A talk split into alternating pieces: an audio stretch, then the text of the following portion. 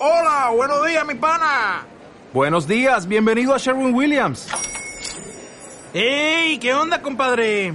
¿Qué onda? Ya tengo lista la pintura que ordenaste en el Pro Plus App. Con más de 6.000 representantes en nuestras tiendas listos para atenderte en tu idioma y beneficios para contratistas que encontrarás en AliadoPro.com. En Sherwin-Williams somos el aliado del Pro.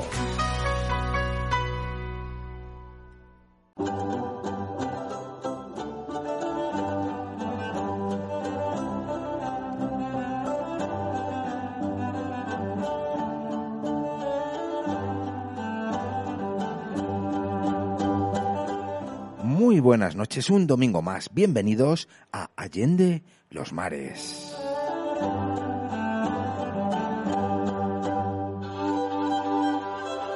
Bueno, domingo 26 de julio, ya se acerca el veranito. Bueno, el veranito ya está aquí hace rato, pero se acerca el mes de agosto, se acercan las vacaciones. ¡Qué alegría! Alto ahí, contramaestre. Yo creo que no deberías excederte en tus cometidos. Esta no es nuestra última singladura. Quiero informarte que hemos recibido una orden y no puedo revelarte cuál es nuestra última singladura y a dónde iremos. Como que a mí me hablas en cristiano, mi capitán, que hoy es 26 de agosto, de julio, y que ya entramos en agosto y que nos tenemos que ir a la playita o algo así, tenemos que descansar. Sí, pero si hemos recibido una orden, tenemos que cumplirla. Así que, contramaestre, nos queda una última singladura. O sea que el domingo que viene hay programa todavía. Eso es, y os prometo que muy, muy interesante. Bueno, pues ya me has vuelto a poner los dientes largos, mi capitán. Es que no hay día que no lo consigas, ¿eh? Ay, madre. Bueno, pues nada. Esto, que como dice el refrán, aunque no sea marinero, pero ya te lo digo yo, que sarna con gusto no pica. Así es que si tenemos que estar el domingo que viene en Allende los Mares, seguro que resultará apasionante, como de costumbre. Bueno, y hoy de la mano, ¿de quién nos vamos de aventuras? De Pedro Valdivia, de ese que había sido el que había dirigido el ejército de Pizarro cuando se enfrentó con el de Diego de Almagro. Ajá, qué pena que Pedro Valdivia no estuviese con Pizarro para defenderle en aquel último día, ¿verdad? Sí, sin duda. Estaría muy lejos, estaría en Chile. En Chile. Bueno, pues a ver, cuéntanos quién era Pedro de Valdivia. Pues mira, vamos rápidamente y nos actualizamos, porque sí, hay mucho que tratar con él. Mira, Pedro Valdivia era de la comarca de La Serena. No se sabe exactamente la localidad, aunque, bueno, se conjetura con algunas, ¿no? Pero nacería por allí por abril de 1497. Pero nos trasladamos directamente a 1538, en el que se alistó en las fuerzas de Francisco Pizarro y participando, como hemos dicho, de maestre de campo en la guerra civil que mantuvo con Diego de Almagro. Ajá. O sea que Pedro de Valdivia era otro extremeño. Así es, ya hemos dicho que tanto los extremeños como los andaluces como los castellanos, pero especialmente los extremeños, tuvieron mucho que decir en la conquista de América. Sí. Vale, bueno, pues fue el capitán en mando de las fuerzas de Pizarro para luchar contra el señor Almagro y bueno, ¿cómo sucedieron los hechos? Cuéntanos. Bueno, mira, cuentan los cronistas que Valdivia era un militar muy astuto, infatigable, con un gran sentido de la oportunidad, un líder audaz y a menudo, como veremos, ciertamente imprudente, ¿no? Pero tuvo la virtud y la genialidad de ver más allá, de ver el futuro donde otros veían las dificultades. Hombre, eso me suena a que era una persona optimista, ¿no? Muy optimista, ¿no? Luego la imprudencia le llevaría a tomar decisiones precipitadas, ¿vale? Pero nunca hizo mella en él las dificultades. Se sobrepuso a todas ellas. Uh-huh.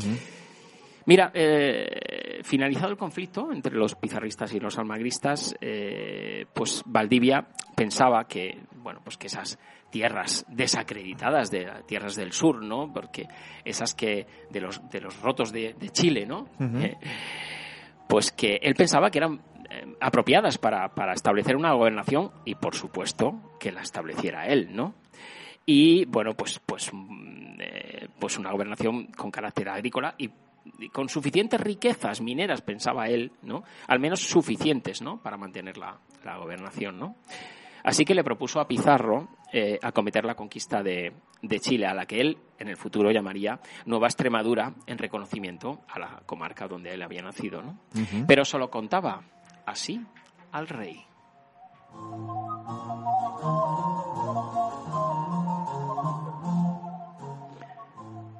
No había hombre que quisiera venir a esta tierra, y los que más huían de ella eran los que trajo el adelantado don Diego de Almagro, que como la desamparó, quedó tan mal infamada que como de la pestilencia huían de ella. Y aún muchas personas que me querían y eran tenidos por cuerdos, no me tuvieron por tal cuando tuve que gastar la hacienda que tenía en una empresa tan apartada del Perú y donde el adelantado no había perseverado.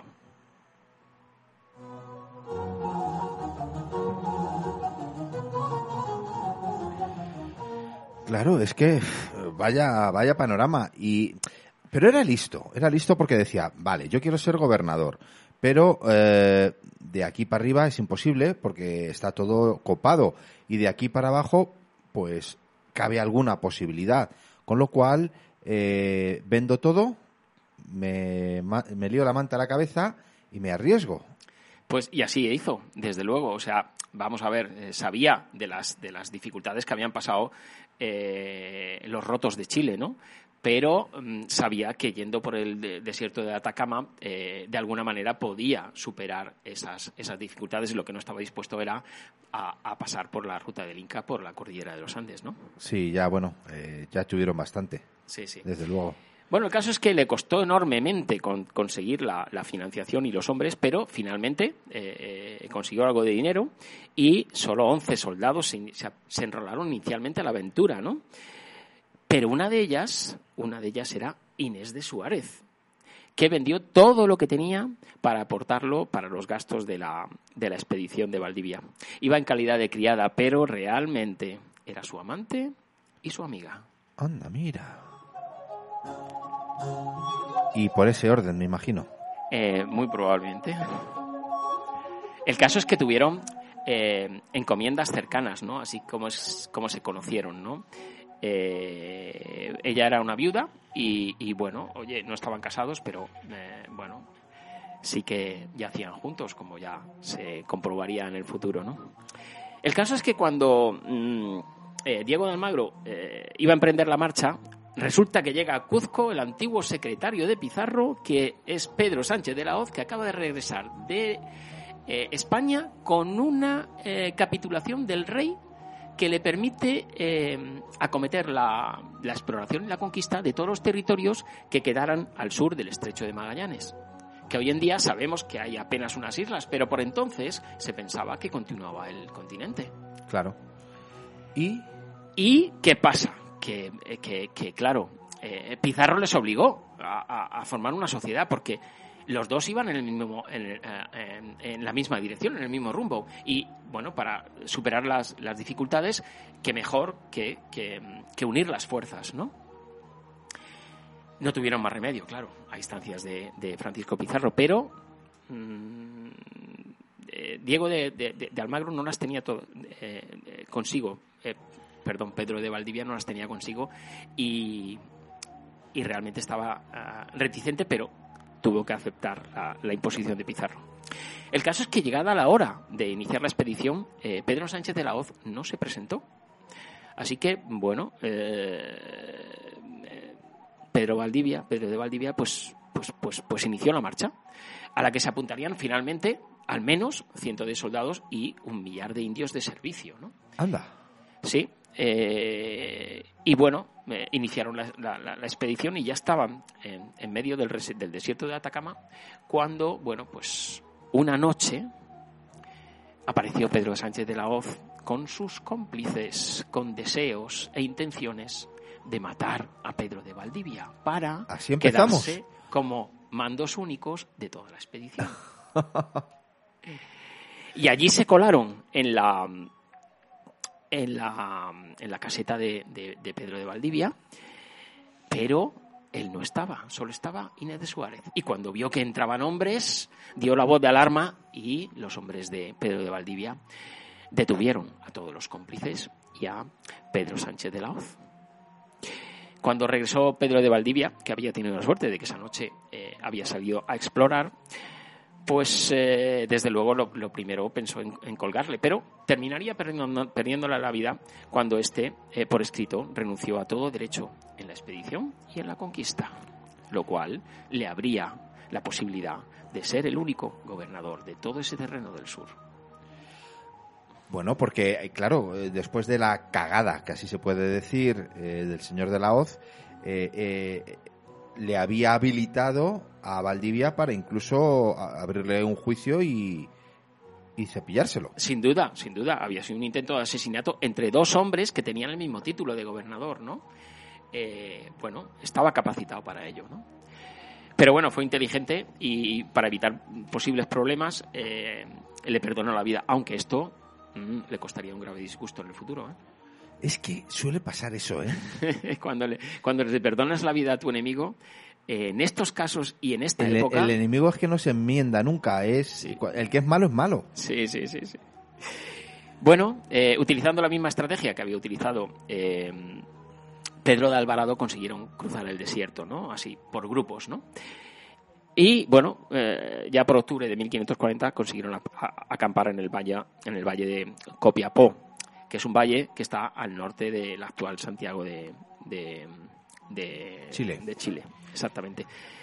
Llegado este momento, pues como hicimos en el anterior programa, cabe situarse un poco cómo es Chile, ¿no? Habíamos dicho que la mitad norte era el desierto de Atacama y la mitad sur, pues era una zona, bueno, exuberante, ¿no? Todo esto, bueno, ocasionado por la influencia de los Andes, ¿no?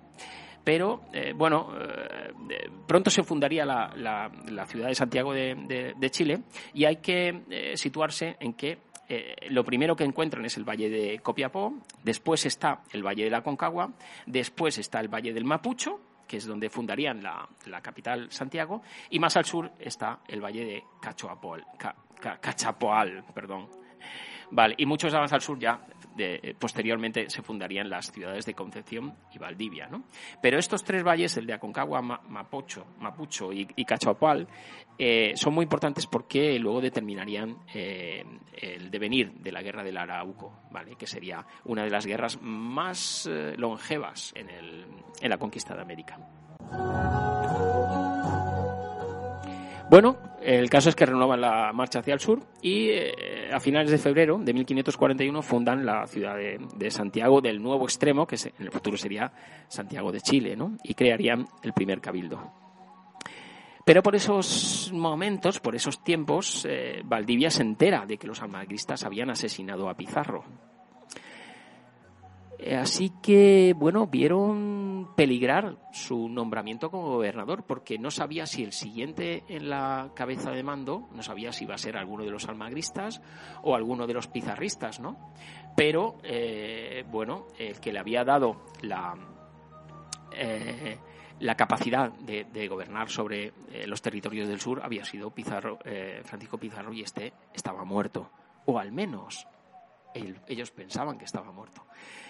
El caso es que para evitar esta falta de mando, el propio Cabildo le nombró gobernador y capitán general de la gobernación, ¿no? Algo que él, bueno, inicialmente no aceptó pensando que para que no le pudieran acusar de traición, ¿no? De aceptar un nombramiento sin saber realmente si Francisco de Pizarro había muerto o no. Pero digamos que aceptó posteriormente por clamor popular, ¿vale?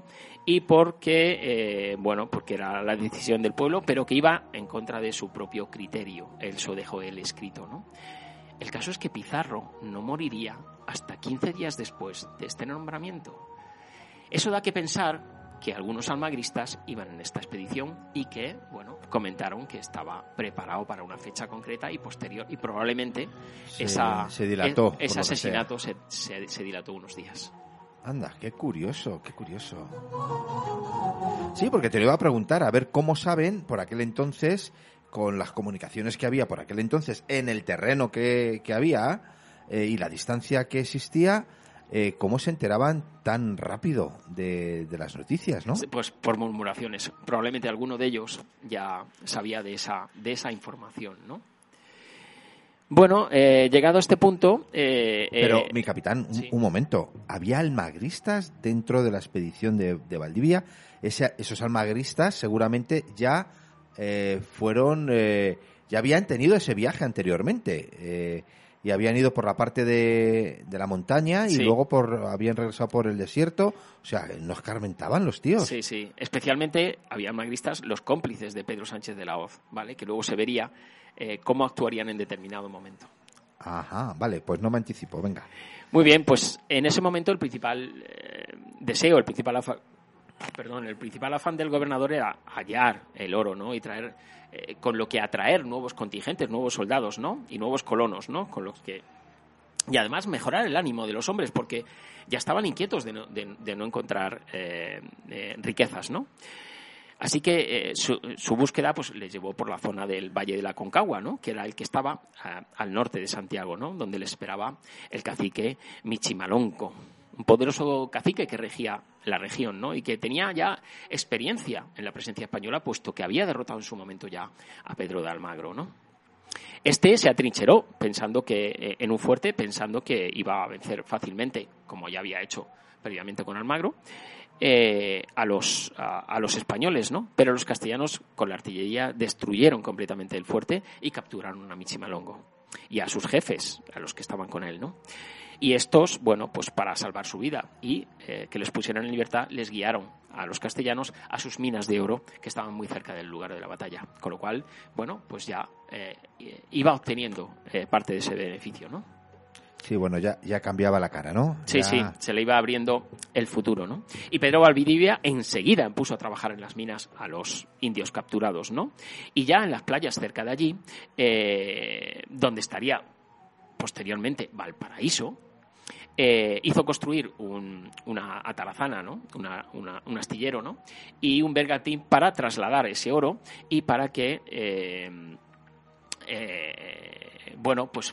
para que pudieran regresar con los hombres de refuerzo, ¿no? Que seguían necesitando, ¿no? Pero los indios del lavadero de oro y del astillero se sublevaron matando a los españoles que estaban allí custodiándolos.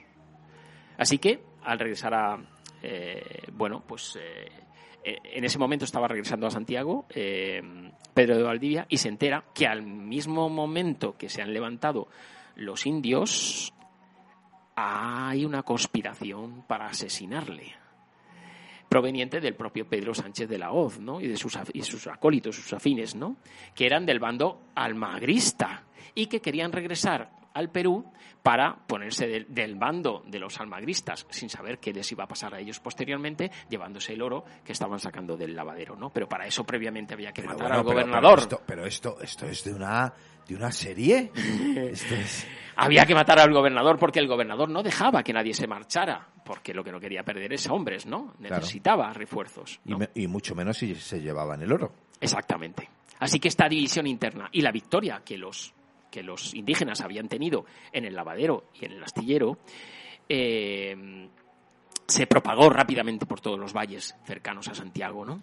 Así que Michimalonco lo que se proponía era reunir a todos los caciques de los valles de la Aconcagua, del Mapocho y de Cachapoal para una rebelión total contra los españoles. Y lo primero que hicieron fue ocultar todo alimento. Así que los españoles estaban faltos de víveres y amenazados con una insurrección. ¿Qué hizo Pedro Valdivia? Pues apresar a 7 de los jefes indios del Mapocho y les exigió que le trajeran alimentos para ponerlos en libertad, ¿no? El caso es que los mapuchos no le hicieron caso. El tiempo transcurría a favor de los indígenas. Los españoles empezaban a pasar hambre, porque los españoles eran 200, 300, pero además tenían miles de indios y anaconas a su servicio, ¿no? El caso es que Valdivia en ese momento pues se enteró de que se estaban organizando dos grandes ejércitos, uno al norte, al mando de Michimalonco, con 10.000 guerreros, y otro más al sur, en el valle del Cachapoal, con un ejército aún más numeroso que ese, ¿no? Bueno, pues allí Valdivia decidió irse a afrontar el ejército más numeroso, con apenas 90 soldados y unos cientos de yanaconas. Él pensaba que los del Mapocho no se atreverían a levantarse contra Pedro de Valdivia porque tenían a sus caciques prisioneros, ¿no? Y que por otra parte, digamos que subestimaba a Michimalonco porque ya lo había derrotado previamente, ¿no? Pero mientras él iba hacia el sur a atacar al otro ejército en el valle de Cachapoal, dejó la guarnición de Santiago muy reducida, al mando del teniente Monroy, con apenas 50 soldados y unos cientos de indios. Monroy sabía que Michimalonco iba a intentar atacar el fuerte. Y así fue. El 11 de septiembre de 1541, horas antes del amanecer, un atronador bramido de guerra de los ejércitos indios de la Aconcagua y de Mapocho, al mando de Michimalonco, inició el asalto. Los indios iban provistos de antorchas porque querían previamente quemar la ciudad.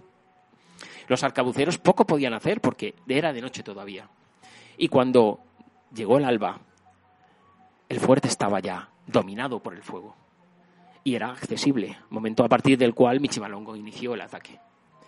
Ya cuando los indios ya peleaban dentro del fuerte y todo parecía perdido, en ese momento Inés Suárez, la amante de Pedro de Valdivia, se reunió con los jefes españoles y les dijo: ¿qué vamos a hacer con los caciques presos? Ellos proponían dejarlos con vida para utilizarlos como escudo o como intercambio para que les respetaran. Pero Inés de Sartre dijo: hay que matarlos para acabar con o bajar la bravura de los indígenas, ¿no? Para acabar con su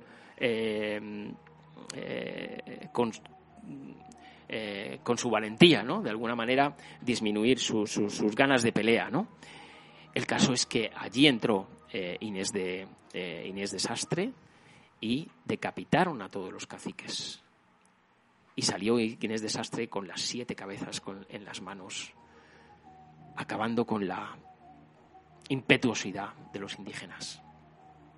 Estos terminando siendo derrotados por los españoles.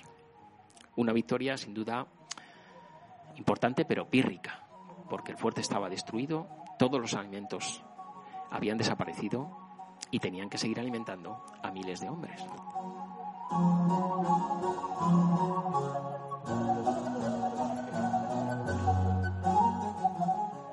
Así que Pedro de Valdivia tuvo que regresar rápidamente al fuerte. Bueno, durante los siguientes meses se dedicaron a arar la tierra y a sembrar armados. Y por la noche, la mitad de la población guardaba la ciudad y la otra mitad las siembras. Rectificaron las casas con adobe en esta ocasión, y construyeron un murallón defensivo. Y mientras tanto enviaron a Alonso de Monroy a pedir socorro al Perú. Y para atraer nuevos soldados, lo que hizo Pizarro es dotarle de todo el oro que podía a Monroy para que se lo enseñara a la gente del Perú. Bueno, para eso, Pizarro no, Valdivia. Perdón, Pedro de Valdivia. Claro. Pedro de Valdivia. Y para eso tuvo que pedir prestado a todos sus hombres la parte correspondiente a ellos, ¿vale? Porque apenas habían obtenido oro hasta la fecha, ¿no? Así que Monroy con sus hombres, que iban a pedir auxilio, salieron de Santiago en enero de 1542. Pero los indios pronto mataron a 4 de ellos. Y solo los sobrevivientes, que fueron Monroy y otro de sus compañeros, estuvieron presos durante 3 meses hasta que consiguieron escapar. 2 años después del incendio de Santiago, llegaba a Valparaíso el socorro anhelado.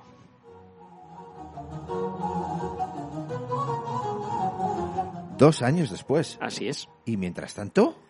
pues sembrando y pero no sufrieron más ataques de los indios. Probablemente, muy probablemente, pero estarían aguantando ahí en su fortificación. Dicen las crónicas que en un momento dado llegó a un acuerdo, digamos que de respeto mutuo con Michimalonco, ¿vale? Pero ese respeto terminó en el futuro en un enfrentamiento abierto. Sí, claro. Bueno, pues hasta 2 años después no llegaron los ansiados refuerzos. Así es. ¿Pero porque había llegado el mensajero o...? Bueno, porque Monroy consiguió escapar de los indios, pero no tenía forma de llegar al Perú, ¿no? Imagínate el tiempo que le costó llegar con ese compañero, reunir los refuerzos necesarios porque había perdido todo el oro y llegar y conseguir una expedición lo suficientemente atractiva, ¿no? Que mereciera la pena. 2 años... El caso es que, bueno, pues recibido el refuerzo, había que mejorar la logística, porque, claro, el traslado entre Santiago y Lima era tremendo, había que atravesar el desierto de Atacama, ¿no? Entonces, bueno, pues estableció un puerto intermedio que le llamaría La Serena, ¿no? Un poco sí, en pues homenaje, como reconoció, ¿no? Sí. En reconocimiento a la comarca donde había nacido, ¿no? Y allí, pues, bueno, pues estableció un puerto y una zona de que servía para enlazar la ruta terrestre, ¿vale? Servía de escala para mejorar el traslado, el movimiento por el desierto de Atacama, ¿no? Pero sus fuerzas todavía eran insuficientes para acometer la conquista del sur, ¿no? Así que decidió una vez más enviar oro y a Monroy para que fuera al Perú para traer nuevamente más hombres. Otra vez a Monroy, pobre Monroy. Sí, pero bueno, esta vez con todo el oro que había logrado reunir durante esos 2 años, ¿no? Y además le dijo que se fuera a España porque necesitaba la confirmación del rey en el nombramiento de gobernador, ¿no? Y escogió para acompañar a Monroy a Antonio de Ulloa, uno de aquellos que le habían traicionado pero que hizo durante el tiempo ganarse la confianza de Pedro de Valdivia. Y este llevaría hasta el rey las cartas donde explicaba los esfuerzos por la conquista y los parabienes y características del territorio. Ajá. O sea que llegó a España y llegó a hablar con el rey. Bueno, lo veremos después. Lo veremos después. ¿Quieres decir que pongamos un poquito de música ahora? Sí, vamos a darnos un respirito. Vamos a echar un traguito de agua. Eso es. No, la verdad es que... Tanto Chile para arriba, Chile para abajo, Chile para arriba, Chile. No sé si quién está más cansado, si Monroy o yo, ¿eh? Madre mía. Bueno, venga, vamos a escuchar una cosa fresquita. Ya verás cómo te va a gustar, ¿sí? Venga, vamos. Montarme en tu velero, ponerte yo el sombrero y hacernos eso, ay, ay, ay, ay.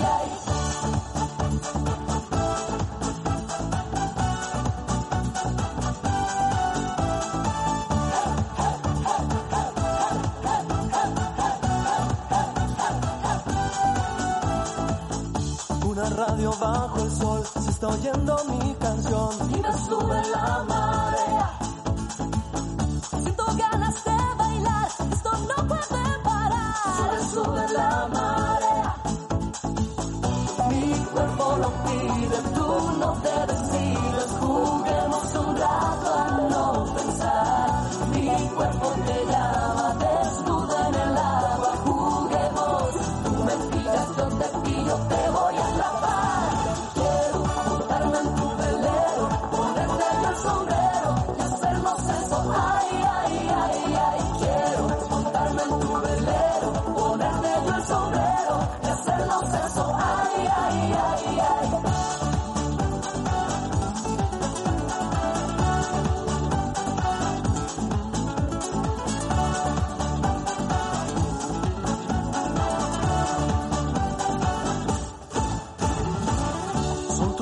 Mi prisión, eres toda mi obsesión y no sube la marea. Siento fuego en mi interior, un volcán en mi corazón. Sube la marea. Mi cuerpo lo pide, tú no te decides. Juguemos un rato a no pensar. Mi cuerpo te llama, desnudo en el agua. Juguemos,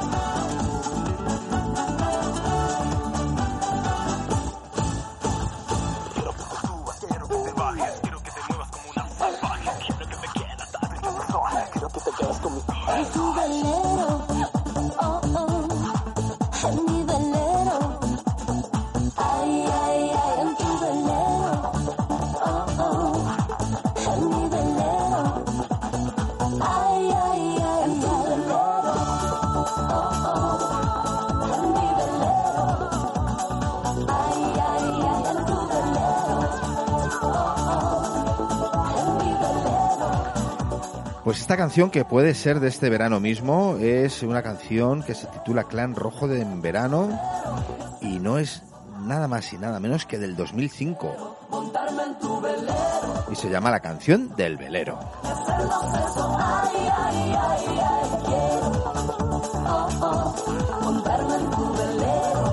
Bueno, pero que lo que yo quiero es que sigamos con la historia, mi capitán, porque nos has dejado ahí in albis. A ver qué pasó. Se fue Monroy a España con el semitraidor. ¿Qué pasó? ¿Qué pasó? Cuéntanos. Bueno, el caso es que estos emprendieron su camino, pero Pedro de Valdivia, bueno, ya dijimos que era, a ver, en ocasiones actuó como un imprudente, ¿no? Y bueno, y decidió no esperar al refuerzo de Monroy y partir hacia el sur, ¿no? Allí va con sus hombres y una noche sintieron, dicen las crónicas, tantos alaridos y estruendos suficientes para aterrar a la mitad del mundo. Eran los indios araucanos, atacando con una furia que jamás habían visto los españoles. La batalla esa noche duró gran parte de la noche, pero consiguieron matar al cacique y los indígenas se dispersaron, ¿no? Esa era una táctica muy utilizada por los españoles, porque sabían que cuando el capitán, el cacique, el que mandaba, moría, mientras no tuvieran otro cacique, pues los indígenas no continuaban la lucha, ¿no? Bueno, le salió bien en gran parte de las ocasiones, ¿no? Pero a Almagro le llegó la información de que al día siguiente les iban a atacar nuevamente y no estaban preparados o en condiciones para defenderse de un ataque de esa envergadura nuevamente, ¿no? Así que, pues decidió engañar a los araucanos. Dejaron por la noche las fogatas encendidas para que pensaran que continuaban allí y marcharon por camino distinto al que habían venido para bueno, escapar de estos enemigos que les superaban en mucho. Pero mira tú que uno de los pocos araucanos que consiguieron capturar durante el primer enfrentamiento sería un chico que llamaría mucho la atención a Valdivia por su inteligencia, ¿no? Y bueno, pues decidió hacerle su paje. Años más tarde, este chico entraría en la historia con el nombre de Lautaro. Lautaro. Uh-huh. Sería un gran protagonista en la Guerra del Araucano. Ah. Fíjate qué visión tenía nuestro amigo Valdivia, ¿no? Así es. Pero te va a sorprender en qué sentido. Así que, bueno, Valdivia pues vuelve al Perú. Vuelve a Santiago de Chile, ¿vale? Pero de Monroy no sabía nada y ya había pasado casi un año. Así que decide enviar otro delegado. Y así lo hace, pero el tiempo sigue pasando. Y un año después todavía seguía sin tener información, aunque él se mantenía optimista. Pero 2 años y medio después de la partida de Monroy, llegó uno de los hombres que iban a esa expedición. Venía sin nada y en un barco que tuvo que pedir fiado, prestado. Alonso de Monroy había muerto poco tiempo después de salir de una grave enfermedad al arribar al Callao. Y Antonio de Ulloa, ese que en un momento dado había intentado asesinarle, le había traicionado y había roto las cartas que iban para el rey. ¡Anda! ¡Qué sorpresa! Bueno, así estaba la situación. Realmente era para desalentar a cualquiera, ¿no? Pero mira tú que por aquellas fechas, por 1542, los críticos de las encomiendas que tanto esclavizaban a los indígenas, liderados por los escritos de Bartolomé de las Casas y por los dominicos, ¿no? Que no querían que ni siquiera la Iglesia tuviera esclavos de los indígenas, ¿no? Lograron que el rey promulgara las leyes nuevas, que eran una adaptación de las antiguas leyes de Burgos que habían decretado los reyes católicos, ¿no? Y que, entre otras cosas, les reconocía a los indios que nadie tenía, a partir de ese momento, tuviera derecho a encomiendas de indios. Y que no hubiera causa ni motivo alguno para tener ni hacer esclavos indios. Y que a partir de ese momento todos aquellos que eran esclavos, que fueran indígenas, fueran puestos en libertad. Y que las encomiendas que hasta ese momento habían obtenido los conquistadores cesaran a su muerte y que no se pudieran heredar. Claro, esto cambiaba totalmente las reglas del juego. Claro, porque se quedaban sin servidumbre. Así es. Se quedaban sin ayuda que había sido hasta ese momento vital. Claro, y tantos beneficios que habían obtenido con el trabajo gratis, aunque ellos mantenían a los indígenas, pero les hacían trabajar gratis para ellos. Esas encomiendas se lo permitían. Pero Carlos V, el emperador, acabó totalmente con todo eso. Claro, esto para muchos de los que tenían esas encomiendas era transgredir todo aquello que les permitía vivir y convivir con holgura, ¿no? Así que Gonzalo Pizarro, uno de los hermanos de Francisco Pizarro, dirigió la gran rebelión de los encomendadores en el año 1544 y se levantó contra la corona española. Se quedó con el oro de Valdivia, pero mató también al virrey. Así que comenzó una guerra civil en el Perú.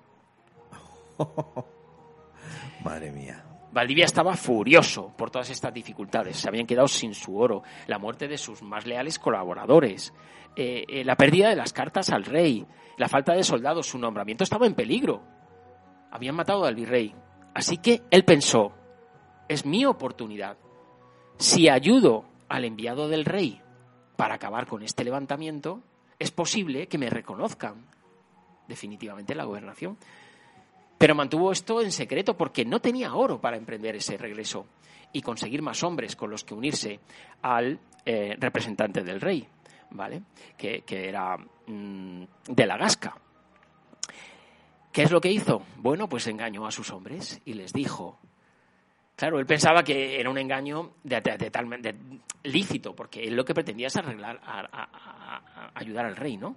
Entonces les engañó y les dijo que les dejaba marchar a aquellos que quisieran volverse para el Perú, para Cuzco. Y se apuntaron algunos y que se podían llevar el oro que tenían. Claro, y la noche antes a la partida, que estaba ya todo preparado en el barco, les invitó a una fiesta y mientras estos disfrutaban de la fiesta, Pedro de Valdivia, con sus principales colaboradores, se subió al barco y se marchó hacia el puerto del Callao. ¡Ay, qué chorizo! Claro, esto sentó fatal a los que tenían todas sus posesiones en ese barco, ¿no? Estos liberaron a Pedro Sánchez de la Hoz, que estaba cautivo, ¿no? Después del último levantamiento contra Pedro de Valdivia, ¿no? Pero y quisieron ponerlo como gobernador, pero Pedro de Valdivia había dejado a Francisco de Villagra como teniente gobernador, como gobernador interino, y acabó sin contemplaciones con el levantamiento, ahorcándolos a todos. Bueno, pero ahí va Pedro de Valdivia. Le faltaba tiempo para llegar, porque quería llegar antes de que los hombres de Gonzalo Pizarro se enfrentaran con los del rey. Lo consiguió, llegó al Callao y allí, con el poco oro que traía, consiguió armar a un numeroso ejército y allí apareció al lado de Pedro de la Gasca, lo cual encendió enormemente la moral porque tenía muy buena fama el maestre de campo. Y Pedro de la Gasca lo puso al mando junto con Alonso de Alvarado de inmediato y prepararon a toda la milicia, a todos los militares, para sorprender a los hombres de Gonzalo de Pizarro. Claro que no se lo esperaban para nada. Efectivamente. Así que después de unos meses y un esfuerzo logístico tremendo y a marchas forzadas, lograron asentar su ejército en los cerros que rodeaban al campo donde estaba el ejército de Pizarro, sin que ellos lo supieran. Y al despuntar el alba del 9 de abril de 1548, los artilleros comenzaron a disparar sobre el campo de los hombres de Pizarro, que no lo esperaban. Así que fue un golpe psicológico durísimo. Y después de una corta refriega, cambiaron de bando, aceptando la amnistía que les ofrecía Pedro de la Gasca. Valdivia lo había conseguido.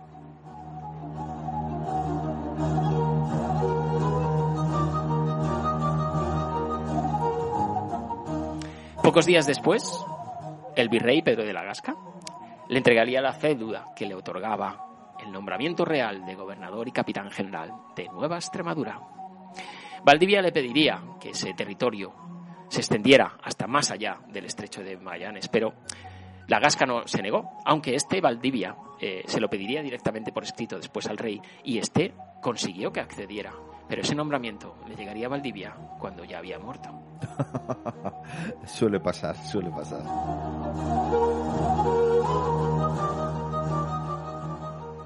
Valdivia retomó entonces con mucho vigor los trabajos de conquista de Chile. Ya tenía muchos hombres. Consiguió enganchar a muchos de los que estaban en el ejército del virrey, ¿no? Pero contravino algunas de las indicaciones que le había dado Pedro de la Gasca. Entre ellos, no enrolar a pizarristas que habían sido condenados a galeras por traición al rey. Ni tomar a indios peruanos, puesto que ya las encomiendas habían sido suprimidas. Llegó esta información a Pedro de la Gasca y además de la ejecución en Chile de Pedro Sánchez de la Hoz, que, bueno, en su momento había sido gobernador y no se sabía cómo había sido el juicio y posterior ejecución de este hombre, ¿no? Así que la Gasca envió a Pedro de Hinojosa a dar alcance a Valdivia, que ya había salido hacia el sur, y averiguar las responsabilidades que este podía haber tenido en el asesinato en la muerte de Pedro Sánchez de la Hoz, ¿no? Después de confirmar que había muerto en el territorio de Pedro de Valdivia, en Santiago, lo detuvo y se lo llevó a Lima. La Gasca parecía más inclinado a dejar en libertad y permitir que Pedro de Valdivia siguiera marchando hacia el sur, pero los enemigos de Valdivia enseguida se apresuraron a redactar un pliego donde emitían varias acusaciones, entre las que estaban la desobediencia a la autoridad de los delegados del rey, la tiranía y crueldad con sus subalternos por haberles mandado ejecutar, ¿no? Y la codicia insaciable, que se había quedado con el oro de sus hombres, ¿no? Y el escándalo público, tenía una relación con una mujer sin estar casado. Pero el pliego no estaba firmado, con lo cual los acusadores no pudieron presentarse como testigos en el juicio. Y si lo pudieron hacer, los hombres que habían acompañado a Pedro de Valdivia hasta el Perú y que habían vivido todas las circunstancias como habían sido, con lo cual Pedro de Valdivia sería absuelto y autorizado a volver a Chile como gobernador.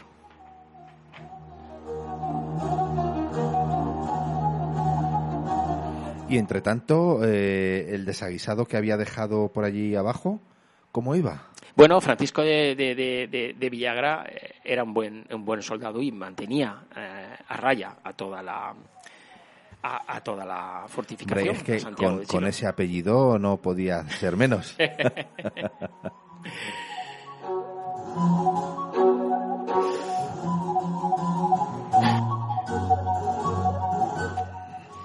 Ya de vuelta en Santiago, pues envió a Francisco de Villagra, su más fiel servidor en este momento, en busca de nuevos soldados, ¿no? Por fin quería ya Pedro de Valdivia, que estaba en condiciones de lanzarse en la invasión y la conquista de los territorios del Mapuche, ¿no? Así que en enero de 1550 inició una nueva campaña hacia el sur, siguiendo la ruta que había tomado 3 años antes, ¿no? Y llegaron hasta el río Andalien, donde acampó. Una de las noches les atacaron miles de araucanos. Una furiosa batalla campal duró varias horas, que fue resuelta en este caso en beneficio de los españoles. Pero a los araucanos que consiguieron coger prisioneros, Valdivia los mandó amputar su mano derecha y su nariz como señal de escarmiento y los liberó para sembrar el pánico entre los indígenas. Esta grave actuación se volvería en contra de los mismos españoles y fomentó el odio de Lautaro. Claro. Su paje, ¿no? Su criado. Exactamente.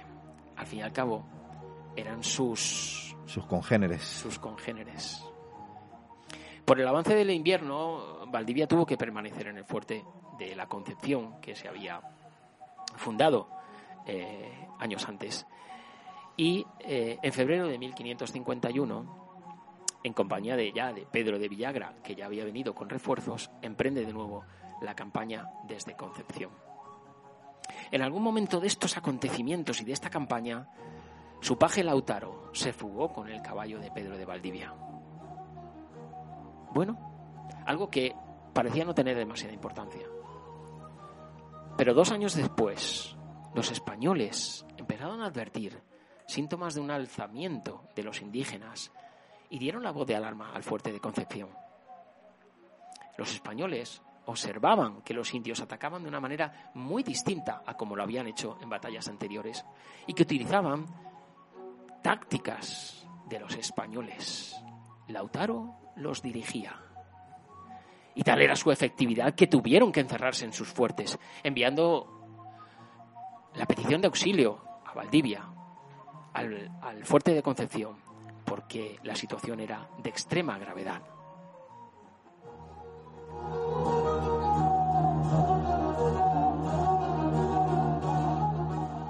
Lautaro no solo sabía las tácticas de los españoles, sino que sabía que si los hacía durar la batalla varias horas, estos terminaban cansándose por el peso de las corazas y las armaduras.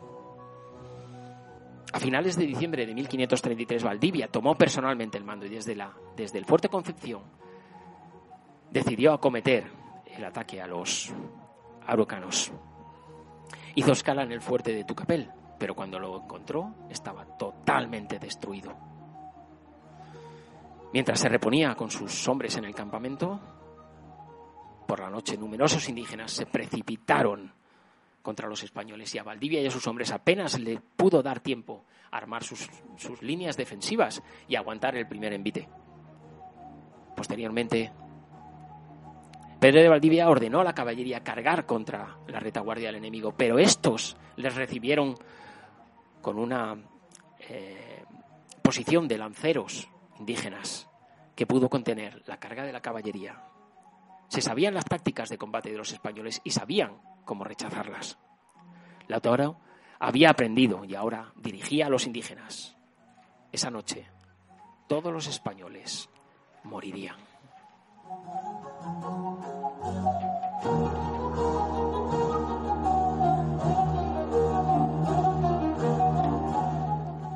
Todos los españoles. Entre ellos Pedro de Valdivia. Hay cronistas que dicen que murió en combate y otros que los araucanos lo fueron despedazando durante días, comiéndose sus músculos, pero eso no está claro. El caso es que Lautaro durante años mantuvo esa guerra y consiguió derrotar incluso al fuerte de Concepción y permitió que la guerra del Araucano se le prolongara por más de un siglo, acabando con el mito de que los españoles eran invencibles.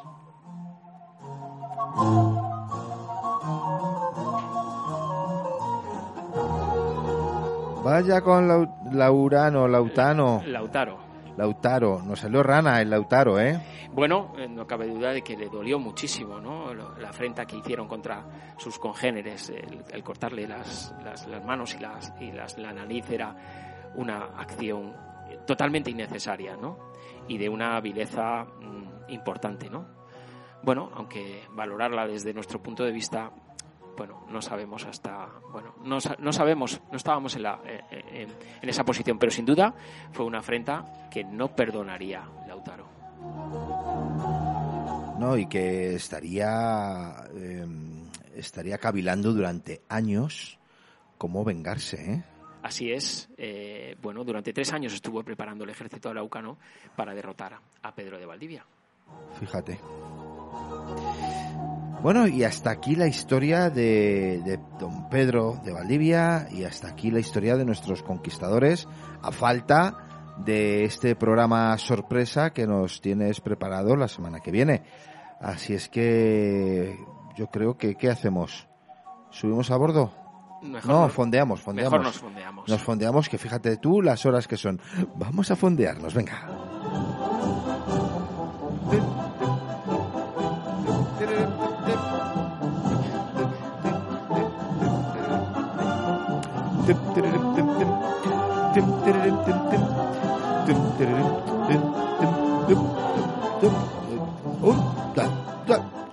Hay que ver cómo te gusta Ganando Barlovento. Bueno, esto es un escándalo.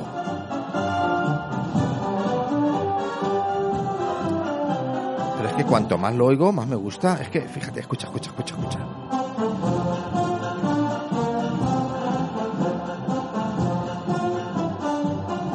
Así que o empiezas a hablar o me pongo aquí a desfilar, tú verás. Bueno, pues casi que vamos con esas palabras náuticas, ¿no? Estos palabros náuticos, que sí. Siempre me engañas. La semana pasada que si me desarbolaba, que si me derrotaba, que si... y era todo mentira. Bueno, pero está... No.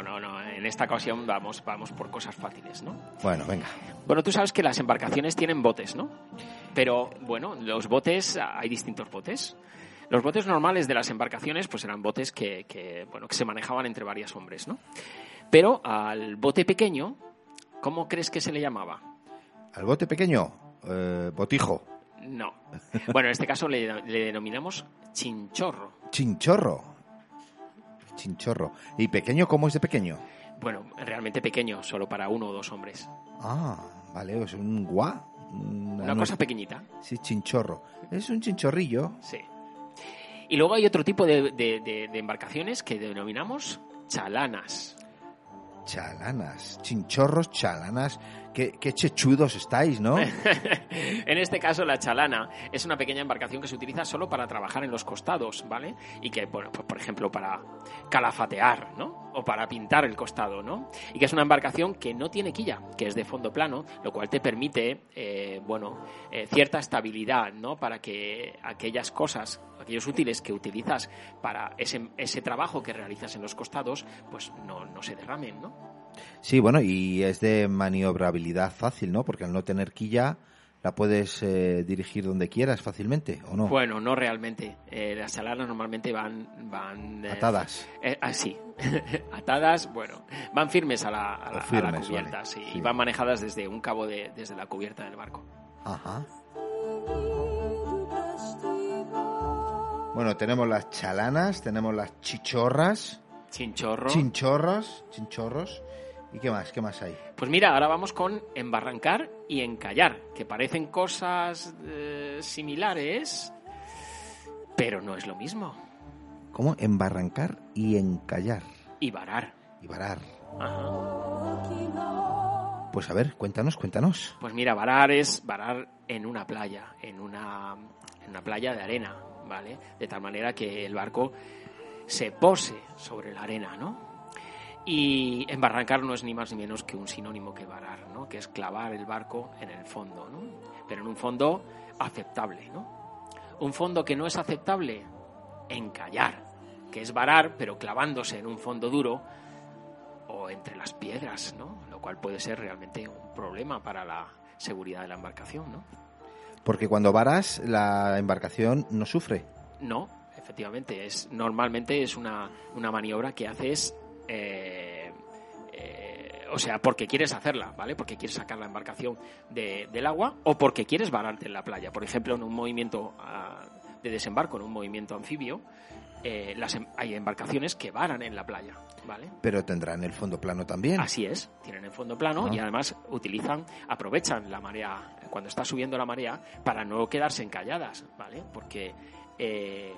eso les permite que siempre la marea va hacia arriba y aunque les cueste inicialmente sacar la embarcación de la playa, conforme va subiendo la marea, pasan los minutos, le va facilitando el sacarla. Por eso el movimiento buque-costa en un desembarco anfibio siempre se hace subiendo la marea. Ajá. Y nunca bajando. Bien. Qué de cosas. Y embarrancar es lo mismo... Pero no tan en la playa, sino un poco más dentro. ¿Puede ser? Bueno, puede ser. Es un sinónimo de varar. Sí. Lo que es malo es encallar. Sí, encallar es que te has cargado el barco. Es como si te metieras en un callo, ¿no? Claro. Encallar. Bueno, vale. Pues visto está. Uh-huh. ¿Pasamos a un dicho marinero? ¿Qué o te dos, parece? Venga, sí. Bueno, hoy nos toca uno muy divertido o muy, bueno, a saber cómo se puede interpretar, ¿no? Y dice así: cuando al marinero le dan de beber, o está jodido o lo van a joder.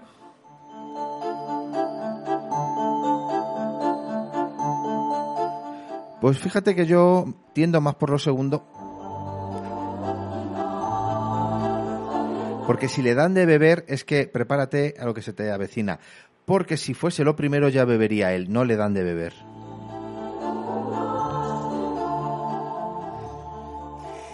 Bueno, mira, cuando en esos siglos, ¿no?, en los que bueno, pues no existían los calmantes que tenemos ahora, ¿no?, cuando los marineros estaban heridos por cualquier caso o por después de un combate, ¿no?, pues se les daba de beber para apaciguarles el dolor y poder curarlos, ¿no?, y acometer la cura. Imagínate, ¿no?, que tuvieras abierta la pierna o roto un hueso, ¿no?, sí, sin un calmante de los que tenemos ahora, ¿no? Lo único que tenías es llenarte de ron, ¿no?, o de whisky, o de lo que tuvieras a mano, o de alcohol puro, para poder apaciguar ese dolor, ¿no? Sí, bueno, me imagino que beberían hasta perder el conocimiento, claro. Sí, o perdían el conocimiento por el propio dolor, ¿no? Sí. Pero bueno, les ayudaba de alguna manera a sobrepasar el dolor, aunque realmente si era muy intenso, bueno, pues era frecuente que perdieran el conocimiento, ¿no? Pero también se le daba a beber a los hombres para engañarlos y manipularlos mejor, ya sea para antes de entrar en el combate, o darles mayor valor, ¿no?, mayor espíritu en los momentos previos a entrar en combate, ¿no? Bueno. O simplemente pues porque los querías apresar o castigar, o vete tú a saber, ¿no? Sí, sí, porque, hombre, el darles de beber para... En un principio, hoy en día ya conocemos que el alcohol tiene una curva, ¿no? Una, sí, curva que sube muy rápido, sube rápido, pero también baja rápido, y cuando baja a más nivel del que estabas antes de beber, con lo cual... Sí, sí, pero tú date cuenta de un detalle. Lo importante era tener valor para empezar a entrar en combate, porque una vez que estabas enfrente del enemigo, tu propio espíritu o tus propias ganas de vivir te daban ganas de luchar contra el adversario, ¿no? Pero lo que había que evitar es que salieran corriendo. Que no se lo pensasen, vamos. Exactamente, de que tener el valor suficiente para llegar al momento de enfrentarte al enemigo y no dar la vuelta en el momento más propicio. Claro. Hombre, yo ahora me imagino a esa hilera de lanceros, esa hilera de nuestra armada, todos prestos para la batalla y todos borrachos perdidos. Lo que tiene Asunción, ni el blanco ni...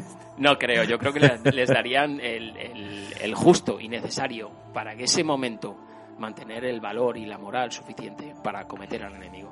Sí, porque si no, luego no atinaban. Era contraproducente, claro. Sí, y nuestros tercios eran conocidos por precisamente lo contrario, porque acertaban bien. Sí, bueno, porque es que eran unos militares con una gran formación militar, bien preparados, con una gran táctica y con una gran experiencia militar. Solían tener todos mucha experiencia en el combate, porque nuestros tercios se enfrentaron en todo el continente contra todos prácticamente. Sí, y bueno, y si no, díselo a ¿cómo era el criado este? A Lautaro, que ese sí que aprendió. Menudo Lautaro. Sí, bueno, ya dijimos que lo seleccionó porque le sorprendió por su inteligencia, ¿no? Luego, bueno, pues... Luego también le sorprendió por su inteligencia. Exactamente. Sí, sin lugar a dudas. Ay, pero eso está bien. Sí. Para que veas que hay hombres inteligentes, hombres capaces, hombres con iniciativa y hombres con arrojo en todas partes. Bueno, terminamos hoy nuestra singladura, pero recuerdo... Pero que lo de la semana que viene es una broma, capitán. Pues va a ser que no, porque nos queda una última navegación y no te puedo decir qué rumbo tomaremos.